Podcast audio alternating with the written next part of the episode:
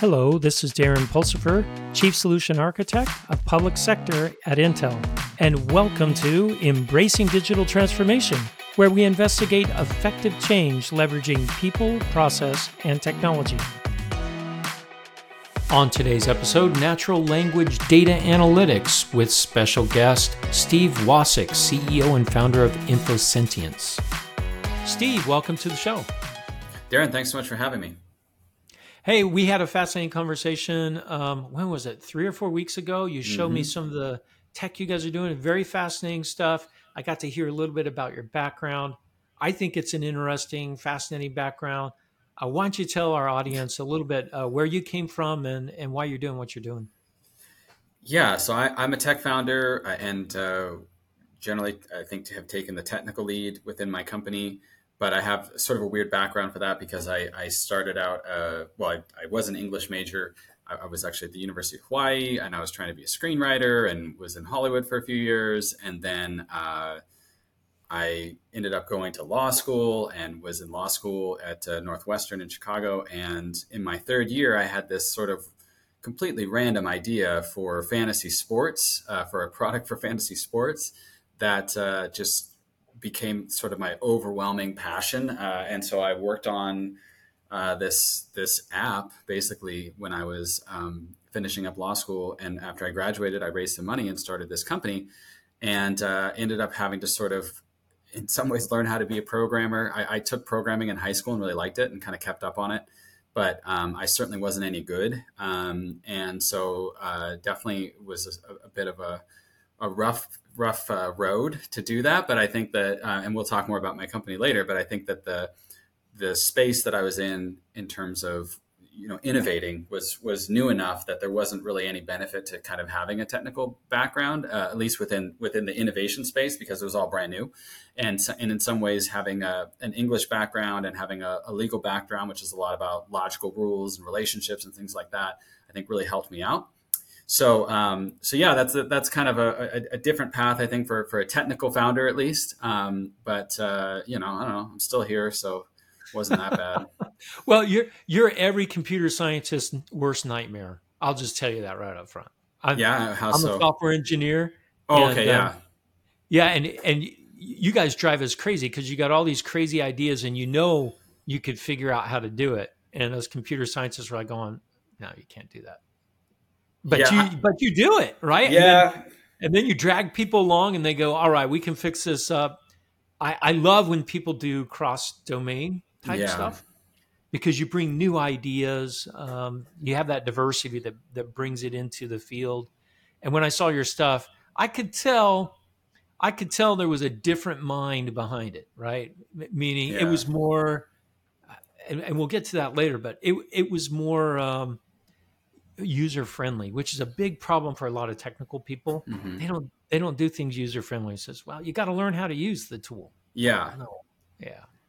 I think it was a bit difficult for my first employee who was trained, you know, in computer science, because I had ideas and looking back on them, a lot of times they really were the correct idea, right? Like they were coming from this place of having struggled within the field that I was working with, which is natural language generation and kind of understanding where the wrong turns were. And so I was like, hey, we got to do it this way.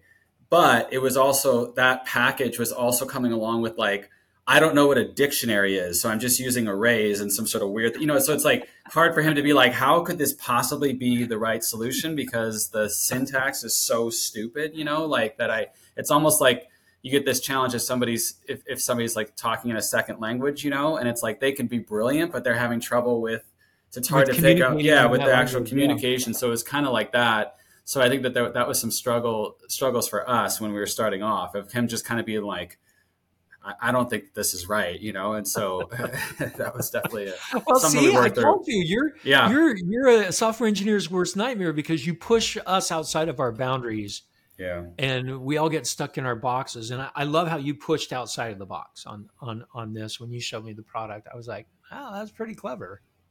Thank you. That's really clever. Pushing way beyond what us computer scientists think about. So let's talk about the problem space. First off, you said fantasy sports specifically. If you're in Chicago, it's got to be baseball. It was actually football. Sorry. It was actually football. Right. Yeah, because I was just in a fantasy sports league in law school, and I was really busy, and I was just kind of like, man, I don't even know what's going on with my own team, let alone like what's going on in the league. And I was like, boy, it'd be really cool if there was a way to kind of like provide coverage, like, unique, interesting information about my league, just like you follow real sports, like where you have pictures and headlines and here's the top stories and what's going on and insight, and bringing in like the really cool context of like, wow, like this team got blown out by 30 points in the playoffs, last year, and now they blew them out by even more, in this game, and it's a big revenge game or something like that. That's what makes sports actually interesting, right? Is all the context and the stories behind the stats, not just necessarily the game itself. I mean, you know this from watching, if you're watching a sports game where you don't know the teams and you have no rooting interest or any context, it's usually pretty boring, unless you're just an absolute fanatic for a sport. If you just drop in, to a game, it's not that interesting. So, so that was my idea, and I started working on it while I was still in school. And as I started solving a lot of the challenges that came along with actually getting really good content, because I started off just kind of doing like a Mad Lib and like, oh, okay, here's who won and here's who lost. Then I was like, oh, let's try to add some more interesting pieces. It was really a challenge to start thinking like, oh, you have to deal with sort of repetition. We could talk about maybe more of that later, but like, there's a lot of difficulties in creating a really in-depth, long piece of text that's completely fluid in terms of like what it can cover and how it can fit together and everything else. And as I started solving those challenges, I started realizing, hey, actually, this is more than just like a fantasy sports thing. This is a general sort of analytical engine and synthesis engine. And so that started me on the path of being like, oh, okay, I actually want to start a company around this, because I thought I was really compelled by the idea. So let me reiterate what I think I heard you say. You took a lot of statistics and lots of information about the league, about your team first, and you wrote it in something that you could easily read. Yeah, right. Instead of looking at graphs and think, because a lot people, even though we think we get a lot of context from pictures, we get some context from pictures. It's the written word or someone speaking to you where you really hear the emotion, you hear all the things involved in it. So that's what you did, was you wrote something that was easy to read, not normal computer generated stuff like numbers and, you know, player with number. No one's going to read that, right? I thought that was pretty ingenious. Yeah, I think, to your point about even graphs, charts, you still have to tell the story in your head, right? Like you have to see a line and it's going down, and then there's something in your head that has to say, that's going down, right? Like you have to translate that, right? And that's the beauty of a story, is that you don't, right? Like if when we talk about good writing, we're really talking about something that allows us to understand the information as opposed to analyze the information. When you're reading something that's really well written, it's just like it's giving you everything you need to actually think about what's happening, right? And not have to come up with what's happening. And even charts and graphs, and certainly if you have like a row of numbers in a table or something, you got to do the whole thing. Okay, what's going on here? How does that fit into what's happened in the past, or what's happening? I'm looking at the West Coast information. How does this fit into like the East Coast or our overseas stuff or whatever it is that you're looking at? If it's just numbers, you got to tell the whole story, and then you have to think about it, right? Whereas if it's written, you could just say, here's everything you need to know, and then you as a decision maker can then, run with that.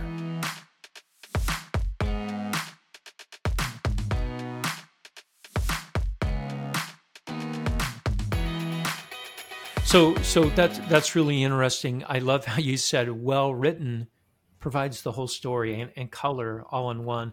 When you said that, I thought of some poetry that needs a lot of an analysis that we had to do in high school and college. Yeah.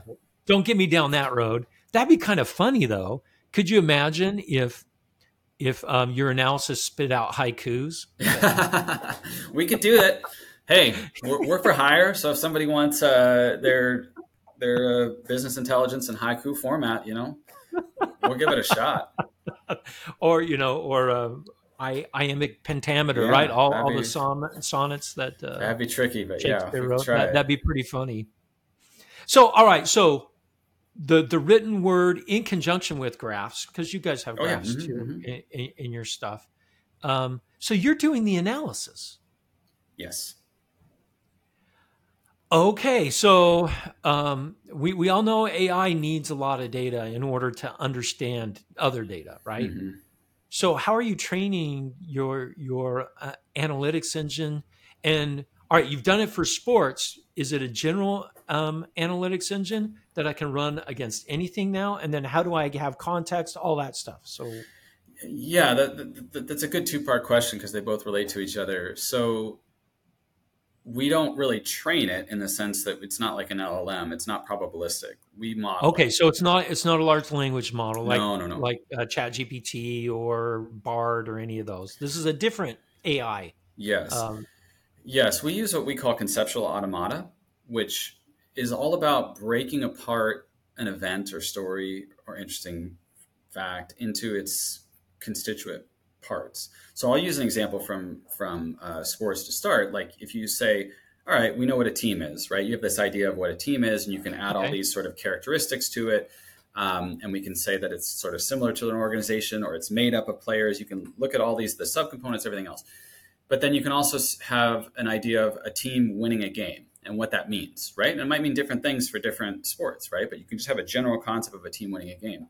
And then you can also have a general concept of a streak, right? Which is just a series of events that happen over time, right? Okay. And then if you put those all together, you can have this idea of a team on a winning streak, right? So you put them all together. And now in our system, when all those things come together, everything else in the system can relate to it because it understands its subcomponents, right? So it understands all the things that it's made of. Because as you get more and more complicated, you can't have like a bunch of if-then statements or templates or anything else that's going to fall apart instantly. So you have to be able to have the intelligence embedded on these subcomponents and give it the intelligence to be able to combine with other things. So even you could say like, all right, they were on a winning streak and then they lost this game. Well, that's a broken winning streak, right? So it's like, and then that can fit into a narrative, but you can't say that, right? You can't say, hey, they, were on a winning, they were on a winning streak, then they lost. Talk about that game,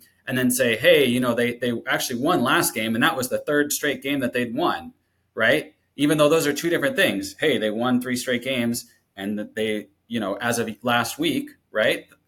Or They broke a winning streak of 3 games this week, right? Like those are 2 separate stories in the system if you were to build them out individually. So and that's just a small example, but there's things like that where it's like you have subcomponents of stories, you have stories that are very clearly related to each other or even in opposition of each other, such that like if this sentence follows something that's negative, right, and now it's positive, you might have to have a little transition like that said, they are, doing great in this other stat or something else like that. Or, that said they do have their leading scorer coming back, so that might change it, right? Like everything relates to each other, and human beings, this is, our superpower is being able to just have all these conceptual. Yeah, to understand the relationships. Everything, right? We just slot it right in, right? But that's something that traditionally computers have struggled with. And so our system, can now handle that in ways that allows like really in-depth, complicated narratives to come together. In ways that are not templated. We are not like a Mad Libs company. Like we are an AI company. And the good news is that, that makes it really flexible and powerful. The bad news is we can't just apply it to everything right out of the box. Okay. Like if you're talking about sports or you're talking about the stock market, it's like our system definitely does both. Like we have a stock product, commodity product, marketing stuff, healthcare stuff. We're in all the verticals basically. And we can't just sort of jump into a brand new data set, a brand new analytical question, essentially, and have it ready to go. However, there's a good chance that you care about things like something being on a streak or something being on a trend or something, moving a big, amount this way and then the other way. Those concepts are already in there. Yeah, gotcha. So the concepts translate, but the context is different for the different vertical. Yes. So that's where you need. You have professional services come in to your company, and help establish the context for the data that you're working on? How does that work? Typically, we just work with our clients, right? And usually, a lot of times when we're working with somebody, there already is writing on the topic, right? Like sometimes they're doing manual reports.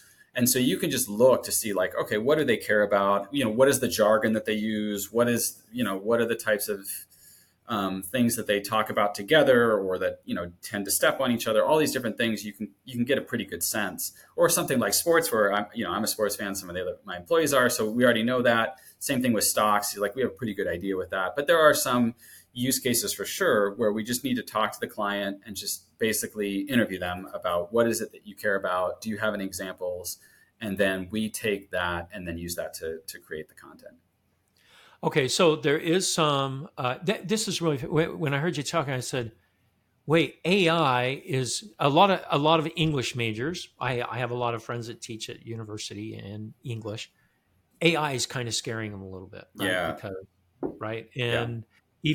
even writers are having a hard time, and the strike in Hollywood and I mean, that's dear to your heart a little bit, right? Because you that. But what I heard you said was your understanding of the English language and your training as a lawyer helps you understand language really well and how we understand language.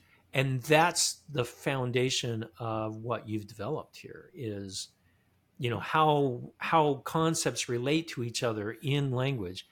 I think it's brilliant, right? Because you found a new branch of where English majors and writers can go. And that is to help AIs become even more cognizant of the way that we think, which I think is brilliant.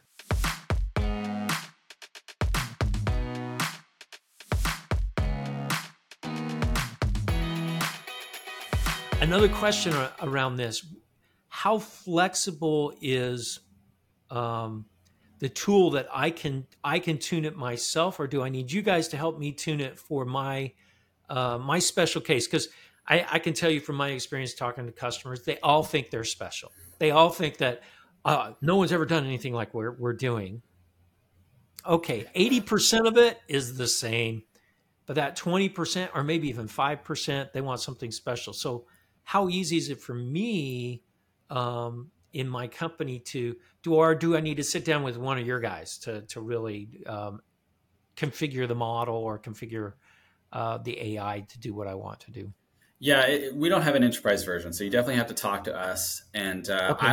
If you're out there, I will definitely make you feel special, because I would say all of our clients really are their own unique unicorns when it comes to their data. Like no matter what, like even if it's a similar data type of thing that we've had in the past, there's always quirks. And I think that this is actually one of the fundamental problems of data analysis that's out there right now, is that it's really hard to have a sort of one size fits all structure for any data, because once you do that, then you kind of cut off a lot of the unique parts of, because it's like, let's say you have a company. I actually literally was just talking to somebody last week about this exact issue, where they have a bunch of different manufacturing plants, right?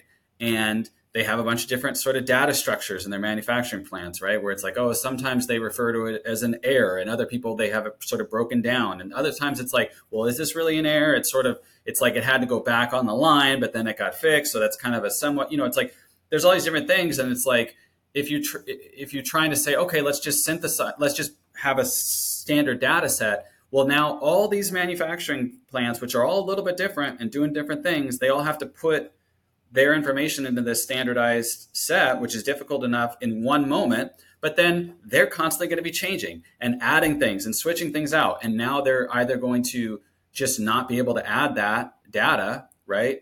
Or they're going to, they're going to try to wedge it in or something.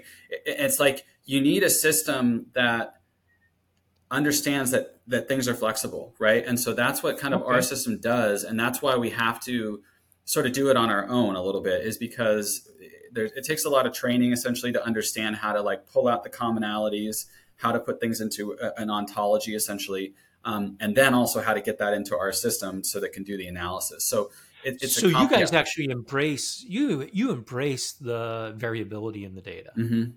right? And yes. then you can normalize that with context, which I think yes. is really difficult to do, mm-hmm.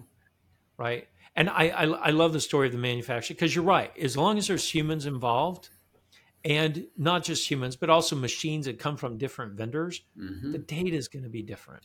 What is an error in one manufacturing plant is very different than in another manufacturing plant.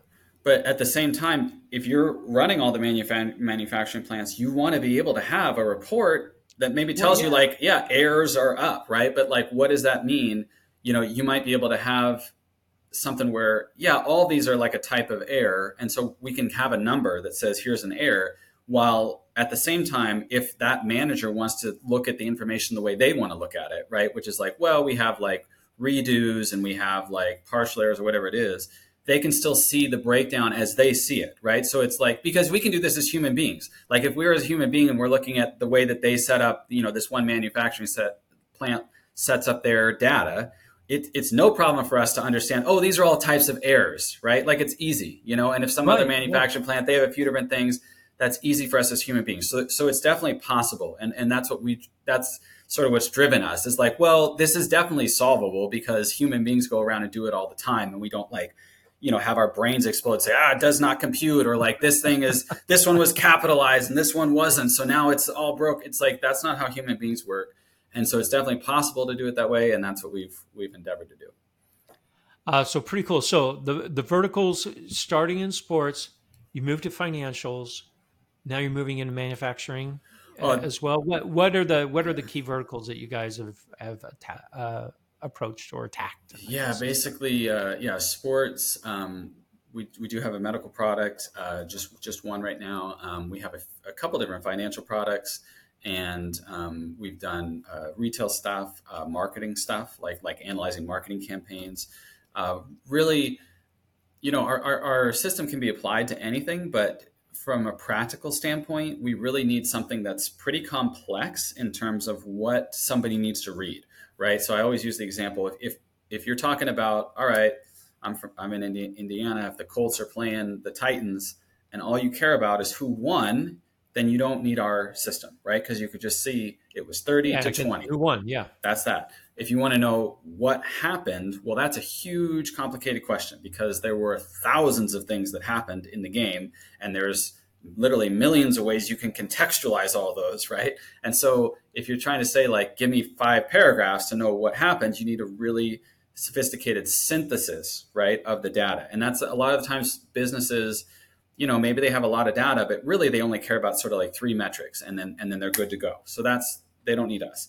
So if you have something that's complicated and then also have something that's a pretty big scale, because we are modeling this stuff on our own, because we do have to sort of set up a data ingestion plan, a distribution plan, like these things take time. And so it really only makes sense for us to do it if it's going to be a pretty wide scale. But a lot of times big companies have that, right? So it's not just, hey, we want a sales report every quarter, but actually we want everybody on our sales team to be getting a report every week detailing what's happening and how it fits into, you know, the larger sales figures and all these different things. If you need something like that, then that's a situation where, you know, we could be very helpful. Okay, so let's talk about the engagement model a little bit. So if I engage with you guys, your team interviews us, it's an engagement, right? How long does it take from the time that I say, all right, Steve, we want to do this at Intel, to look at all of our manufacturing plants and all that stuff, right? And so what's that look like? How long does that take to typically, I know it's going to be unique for every customer, but are we talking a year engagement? No. A week engagement? 3 months? 3 to 6 months, probably. 3 to 6 months. Okay. Yeah. Mm-hmm. From like start to finish, yeah.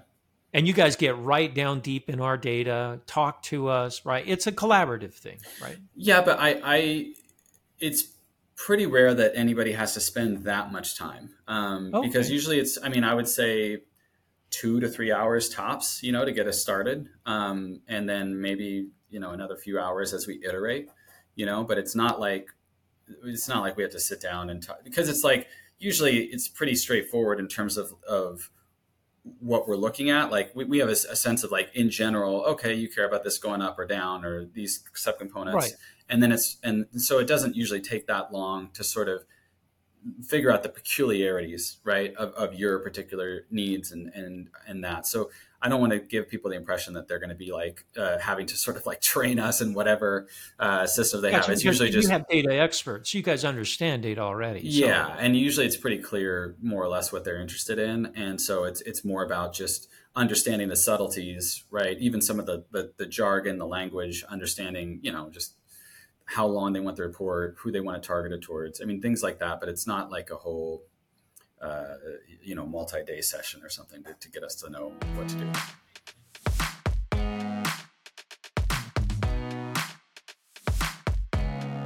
do. Also, you mentioned reports, right? Because, I mean, that's the ultimate goal, is to understand your data mm-hmm. in a textual and graphical form, because you have, you know, they're both. How often can I get that information in real time, or are they generated reports? I mean, how is it, you know what I mean? Yeah. I mean, scale is not a problem for us in any way, right? Like whether that's number of reports or timing, for instance, you know, the fantasy product that we do with CBS Sports, you know, that's regularly producing more than 1 million articles a week. Oh, wow. You know, that are going out to folks, and a lot of those are even produced in a short period of time. So we're literally producing, you know, hundreds of thousands an hour at points, and we could go faster if we needed to. So I could do real time. I could do real time information. Absolutely. I mean, a product that we're doing with the Chicago Mercantile Exchange, which is, I think you saw the demo that we had. Oh yeah, that. Yeah. But that we're bringing that wide to the public. So basically, we're creating a website for the Chicago Mercantile Exchange that covers every single commodity in their system in real time. And so it's going to be a very different way, I think, to get information, because people typically, when you're on a website, it's like you have stories, right, that somebody wrote, and maybe those stories are 3 hours old or 4 hours old. You know, they kind of have a crawl, right? And in the financial space, it's like, sometimes those are accurate, sometimes they're not. And, you know, I think it's going to be very different sort of looking at this website, because you're going to have this huge amount of content and videos and charts and everything on every single topic, except it's just pretty much like now, this is all the information right now. And if something changes, the headline's going to change. And whenever you log on, that's what's going to be there. And you can even put in your preferences in terms of like the types of things that you care about, like the commodities or the types of metrics even. And like, all of it's going to change for you. So it's like, these are your customized for me, what I'm looking for. Yes. Specifically. So that's pretty cool. It's not a static report. And one thing you showed me, I remember I thought was really cool. I have a story in front of me. It's generated based off of my preferences. And then I can highlight, you know, something in the text. I says, this is really interesting. I can highlight that. It'll show it on the graph that matches it. Yeah. And then I can click on it and get another story based off of that small amount of data that I said, yeah, I'm really interested in this part of the story. Click, and details in story format again. That drill down capability to me is brilliant, right? Because I can now traverse my data really in story form, which is fascinating, because the analysis is happening on the fly. To me, this is really about the interface. I know all the cool technology behind it's making it available. Yeah. But when we talk about the real win on this, to me, is that you guys are interfacing with a human instead of a human learning how to interface with the computer. Mm-hmm. Very, very the opposite. And I think we're moving in that direction. A lot of other AI, which to me is fascinating. Yeah, I agree with you. I mean, I think that we have had such a greater response to the demo because of that, even though the technology isn't necessarily that much better than it was before when it was just the stories, because now people can really see intuitively like, oh, this is what's happening. This is the flexibility. This is the power behind it, in ways that just saying, oh, here, read this report that we did on fantasy sports, and then read this report that we did on stocks, and read, you know, it's like people are like, oh, cool. But like when they actually get to like, choose your own adventure essentially through your data, it's powerful in a way that wasn't there before. I love that. Choose your own adventure through your data. Yeah. That's the tagline. I think it's pretty brilliant, frankly, because we've seen data marts before, and in some respects this is kind of like a data mart. Mm-hmm. where I've set the data up so I can easily traverse it as long as I have a PhD in data science. Right. Right. As long as I understand the data. And what you've done is you've delivered the data to professionals that don't have to understand the data, but maybe understand their context, whether it's fantasy sports or commodity exchange, right? To me, that one's brilliant, right? I can look and see, I get my story. I'm really interested in oranges. So I'm going to drill down in, hey, the orange market's doing weird. I'm going to drill down in there, and maybe it gets me to some data on forecasting for the winter this winter. Whatever the case may be, it's all right at my fingertips, which I think is something unique that you guys bring to the table. Thank you. Yeah, we think it's pretty cool. And we think when people get to actually do it on their own, that there'll be a pretty good response, because this is going to be basically public. You have to have like a CME account, which is free to sign up for. So and being able to drill down again, I'll just caveat a little bit that, like, because it's a sort of public website that's not supported by an individual processor, you can't necessarily drill down anywhere you want to go. But there's going to be a fair amount of that, like all the kind of like typical bases that somebody would be interested in are going to be covered and sort of pre-built, so that when they want more information on a topic, it's like, oh, we already wrote that. Here's your webpage. You've written one, so yeah, there's except that it's rewritten every 5-10 minutes, right? So it's like every time, and again with various preferences and all sorts of other things. So it's like depending on what you're interested in, it's like that article is essentially waiting for you. But then if we had a client that was wanting to have this supported in terms of like the total freedom version, they can get that too, because then we just sort of generate the content on the fly then. Real quick, how do people find out more about it? Where do they get information about your company and your products? Yeah. So, my company's name is InfoSentience. I don't think we mentioned that. So I'm very bad at marketing. But InfoSentience, well, I'm super bad because that's not even a very good name, but whatever, it is what it is. So InfoSentience is our website. My name's Steve Wasik. I'm on LinkedIn, so people can follow me on LinkedIn. I try to do, some posts about natural language generation and things like that. But yeah, you can just go on there and request a demo or reach out to me through LinkedIn. We still have lots of fun things I think we're going to be doing in a lot of different verticals. Exciting. Yeah. So I think if people, I'd love to, every time I give the demo, I think I told you this, and I asked you, I said, hey, have you ever seen anything like this? Right. And everybody said no. Like nobody's like, oh yeah, this is like what so-and-so is doing, or like, oh, it's this. Everybody always just says, no, I haven't seen anything like this. And we built all the technology up ourselves. We're not using anybody else's technology anywhere other than, we use HTML5, right? But like, that's about, we use HTML, but that's about it.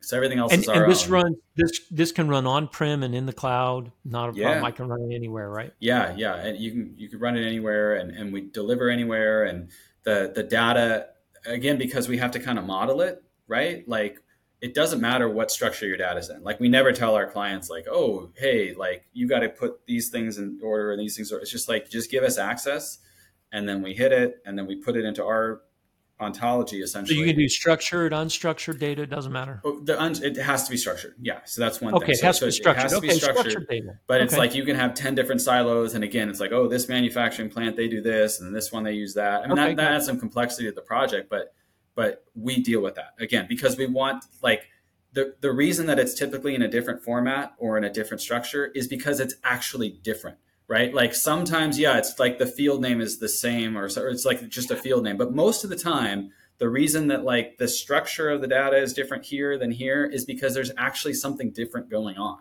See, that's a very different approach than most data scientists use. Most data scientists come in and say, I need to clean and curate all my data. It all needs to be normalized. And what you're saying is embrace the variability, understand why it's there, and use it, which I think is brilliant. So Steve, this has been fascinating to learn more about you and your company. Thanks for coming on the show. Darren, thanks so much for having me. This is a fun talk. All right. I think that's a take.